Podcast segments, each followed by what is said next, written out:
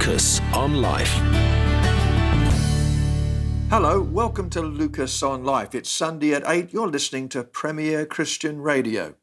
Forgiving. It's been said that everyone believes in forgiving until we actually have something to forgive. The news of the murders of Bibaa Henry and Nicole Smallman hit the headlines on Monday, the 8th of June 2020. The two sisters had been repeatedly stabbed, their bodies left lying behind a line of trees in a park in Wembley in northwest London. Their mother asked if she could ever forgive Hussein, their murderer. Their mother, Mina Smallman, a former archdeacon, said, I already have. I've surprised myself, actually. She went on to say, when we hold hatred for someone, it's not only them who are held captive, it's you because your thoughts become consumed by revenge. She added, I refuse to give him that power. He is a nonentity to me. The saddest thing is that we're talking about a 19 year old boy who had his whole life in front of him, who is clearly deluded. I watched and listened to Mina as she shared an interview with the BBC Breakfast News and was stunned by her beautiful capacity to forgive. Forgiving. That's what we're talking about here on Lucas on Life. Talking about Mina Smallman, it would almost seem like it's such a gargantuan feat to actually forgive the person who killed your daughters. How did she do that and what does it mean?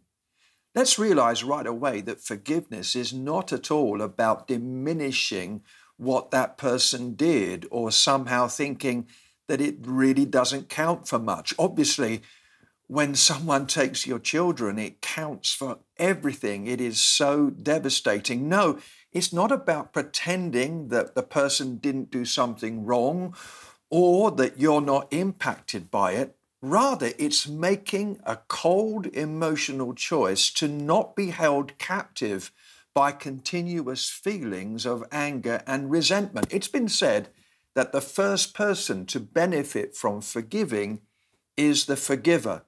I learned some of that when I went to the optician, which was more fun than going to the dentist, but only just.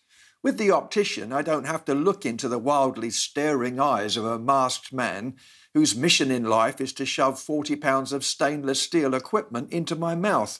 But there are still bits of the annual eye test that I don't really enjoy. For one thing, these days they shoot you in the eyes twice. Admittedly, it's only a puff of air fired at high speed, but I do still have to place my chin on what looks like an instrument of high tech torture for the shooting. No one likes this part, smiles the optician, as if this is supposed to make me feel better. It's painless enough, but it always makes me jump. Asking for a piece of wood to chew on during the test seems rather pathetic. But I do like the part that follows the shooting. That's choosing some new glasses. If I had the cash, I could be to specs what Imelda Marcos was to shoes. So it was with mixed feelings that I went to the opticians recently. There was no sign on the door that warned me that my day and, in a way, my life was about to change. Junction moments don't come with advance notice. Within moments, I was chatting with Gary, the store manager. He sported a broad, genuine smile and made conversation that went beyond slick sales patter. Inwardly, I made a note to myself this man is likable. Talking with him was a pleasure. Our nattering away about optic fields of vision and design of frames gradually dried up. I asked him how he got into the eyesight business. He paused for a moment, seemingly weighing up whether or not to get into the story. Married with two adult sons, Gary had been a high school teacher and a sports coach. His eldest son, also his best friend, was a keen cyclist. An oncoming driver had fallen asleep at the wheel and ploughed into his son, killing him instantly. Gary abandoned his teaching career and relocated to Colorado with his wife to be with his younger son. He'd taken a job in an optician's clinic. This was impressive parenting, but there was much more impressive detail to come.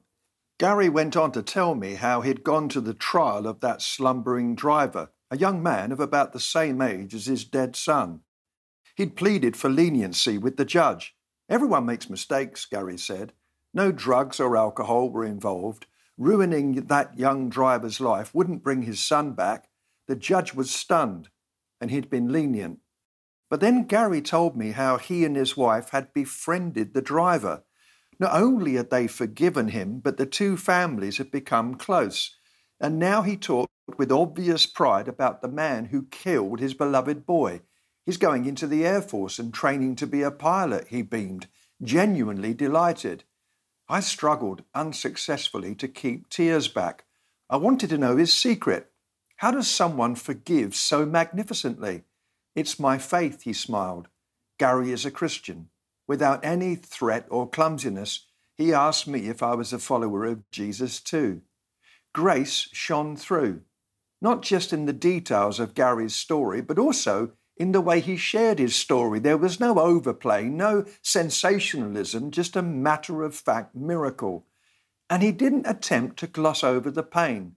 I still cry every day, he smiled, blinking rapidly, perhaps preventing more weeping. Heroes make hard choices. They cry but refuse to allow their tears to blind them. They refuse to stop loving. They don't give up on giving and won't let their lives be preoccupied with their own pain. And in giving grace, they find an endless supply of it. The oil doesn't run dry. Thanks, Gary. I met you because I needed a shot in the eye and some new lenses. But since bumping into you, I've learned so much about forgiveness and I see things and life much more clearly.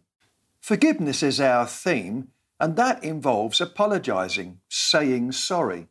But sometimes saying sorry can mean nothing. Boys will be boys, as they say, and I recall one occasion when my grandsons were busily illustrating that truth. Alex had a toy that he didn't want to share, and Stanley felt that this was a violation of the Christian ethic of selflessness, so he gave his younger brother a slap. Alex didn't feel able at this stage of his spiritual maturity to turn the other cheek, so he gave his brother a slap in response. Much yelling ensued until our son in law Ben intervened, diffused the escalating conflict, and then made the demand that parents always make when siblings get into a fuss. Now, guys, he said, say sorry to each other. Silence, reluctance, much shrugging of junior shoulders. Both waited, hesitating because going first with the apology would be tantamount to admitting greater guilt, and that wasn't going to happen. Finally, the deadlock was broken. Stanley, his face wooden, eyes down on the carpet, mumbled, Sorry. Alex responded with a reciprocal mumble, Sorry. Neither one looked at the other as they said it, and although they did as they were told, this much was obvious. If there was such a thing as an instrument to measure heartfelt sincerity, they would have both registered very low on the scale. What was real was their desire to end the telling off session, and the mouthing of sorry did just that. And it's not just children who do this. Some of us adults have honed this to a fine art. Saying sorry can be a way to end the awkwardness of potential offence. But A.A. Gill laments the British sorry is a prophylactic word. It protects the user and the recipient from the potentially explosive consequences of the truth. Ouch. Elton John famously sang that sorry seems to be the hardest word, and for some it really is. I recently watched a documentary where a daughter confronted her father about the years of horrendous physical abuse that he inflicted upon her mother. The abusive father looked shamed and he shifted around uncomfortably in his seat and admitted that he felt bad, but then he said, That was then, but this is now. Let's move on. What he didn't say was sorry. She waited and waited, allowing the awful silence to hang between them, desperate for him to apologize, to perhaps discuss forgiveness. As far as I know, she's still waiting for that sorry.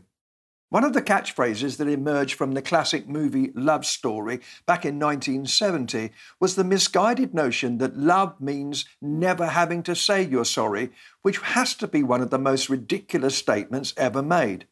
But I'm wondering if for some, Sorry isn't hard to say, and it's not because love means that we don't have to say it. Rather, we can squander sorry. Like a country that hits an economic crash and discovers that its currency is now next to worthless, surely we can devalue the currency of apology if we use it thoughtlessly and cheaply. Apparently, the English are especially guilty of apology misuse. Our readiness to apologize for things we haven't done is almost comical and yet tempered by our unwillingness to apologize for things we have done. And sometimes sorry is not about warding off conflict, but it's just a vanilla expression of politeness, something to make our lives easier. Being seen to be humble and being quick to apologize can be an expression of that. It's also a great way to look good.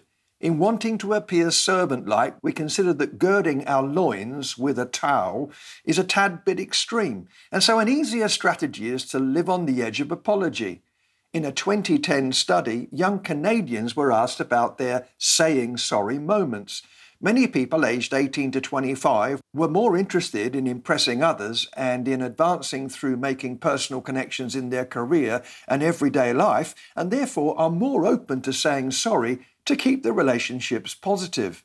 Even more alarmingly, some even use sorry as a device for repeating their bruising behaviour. The British government had to run a campaign to highlight the evils of domestic abuse and discuss the disturbingly high number of people who resort to violence in their closest relationships, and the numbers have gone sky high during the recent pandemic. No doubt the abuser often says sorry after the punching, but then the pattern continues. Sorry has changed nothing. I've met people who seem to spend their lives hurting others and then rushing to emotional apologetic speeches. They consistently bruise with their thoughtless words, hurt with their blundering decisions, but are quick to utter the word sorry. But an apology is not a sticking plaster that we can hastily slap on to heal a deep wound, especially when a destructive pattern of behaviour continues. And sometimes the word sorry can actually be harmful in church circles.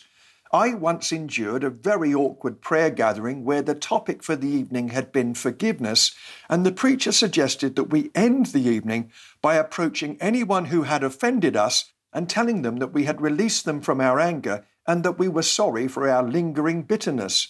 The saddest sight was a line of people that had formed around one fairly well known Christian leader who had obviously managed to upset quite a few people in his time.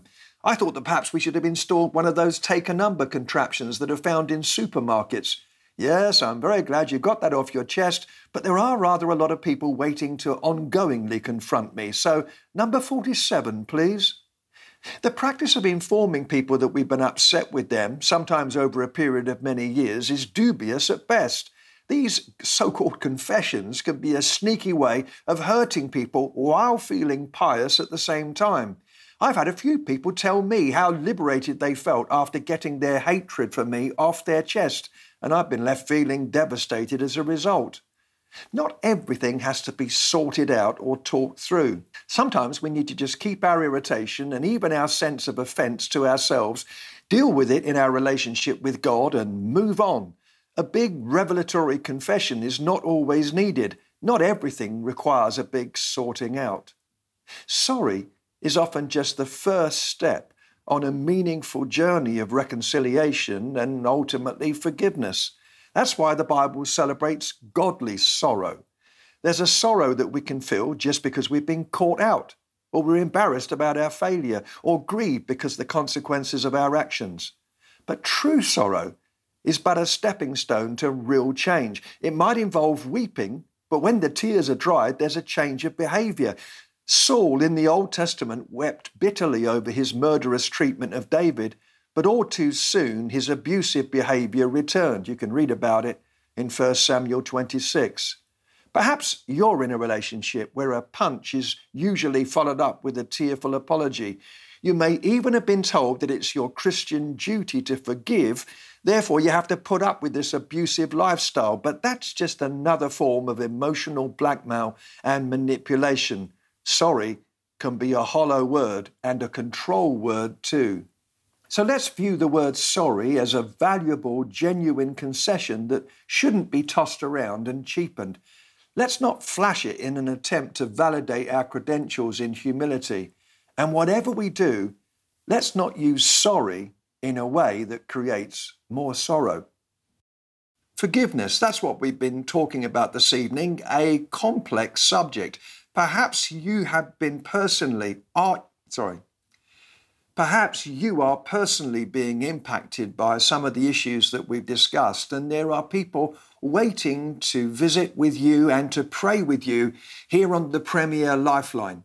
Call 0300 111 0101.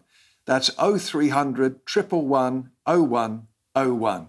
Thanks for joining me. See you next week. Lucas on Life.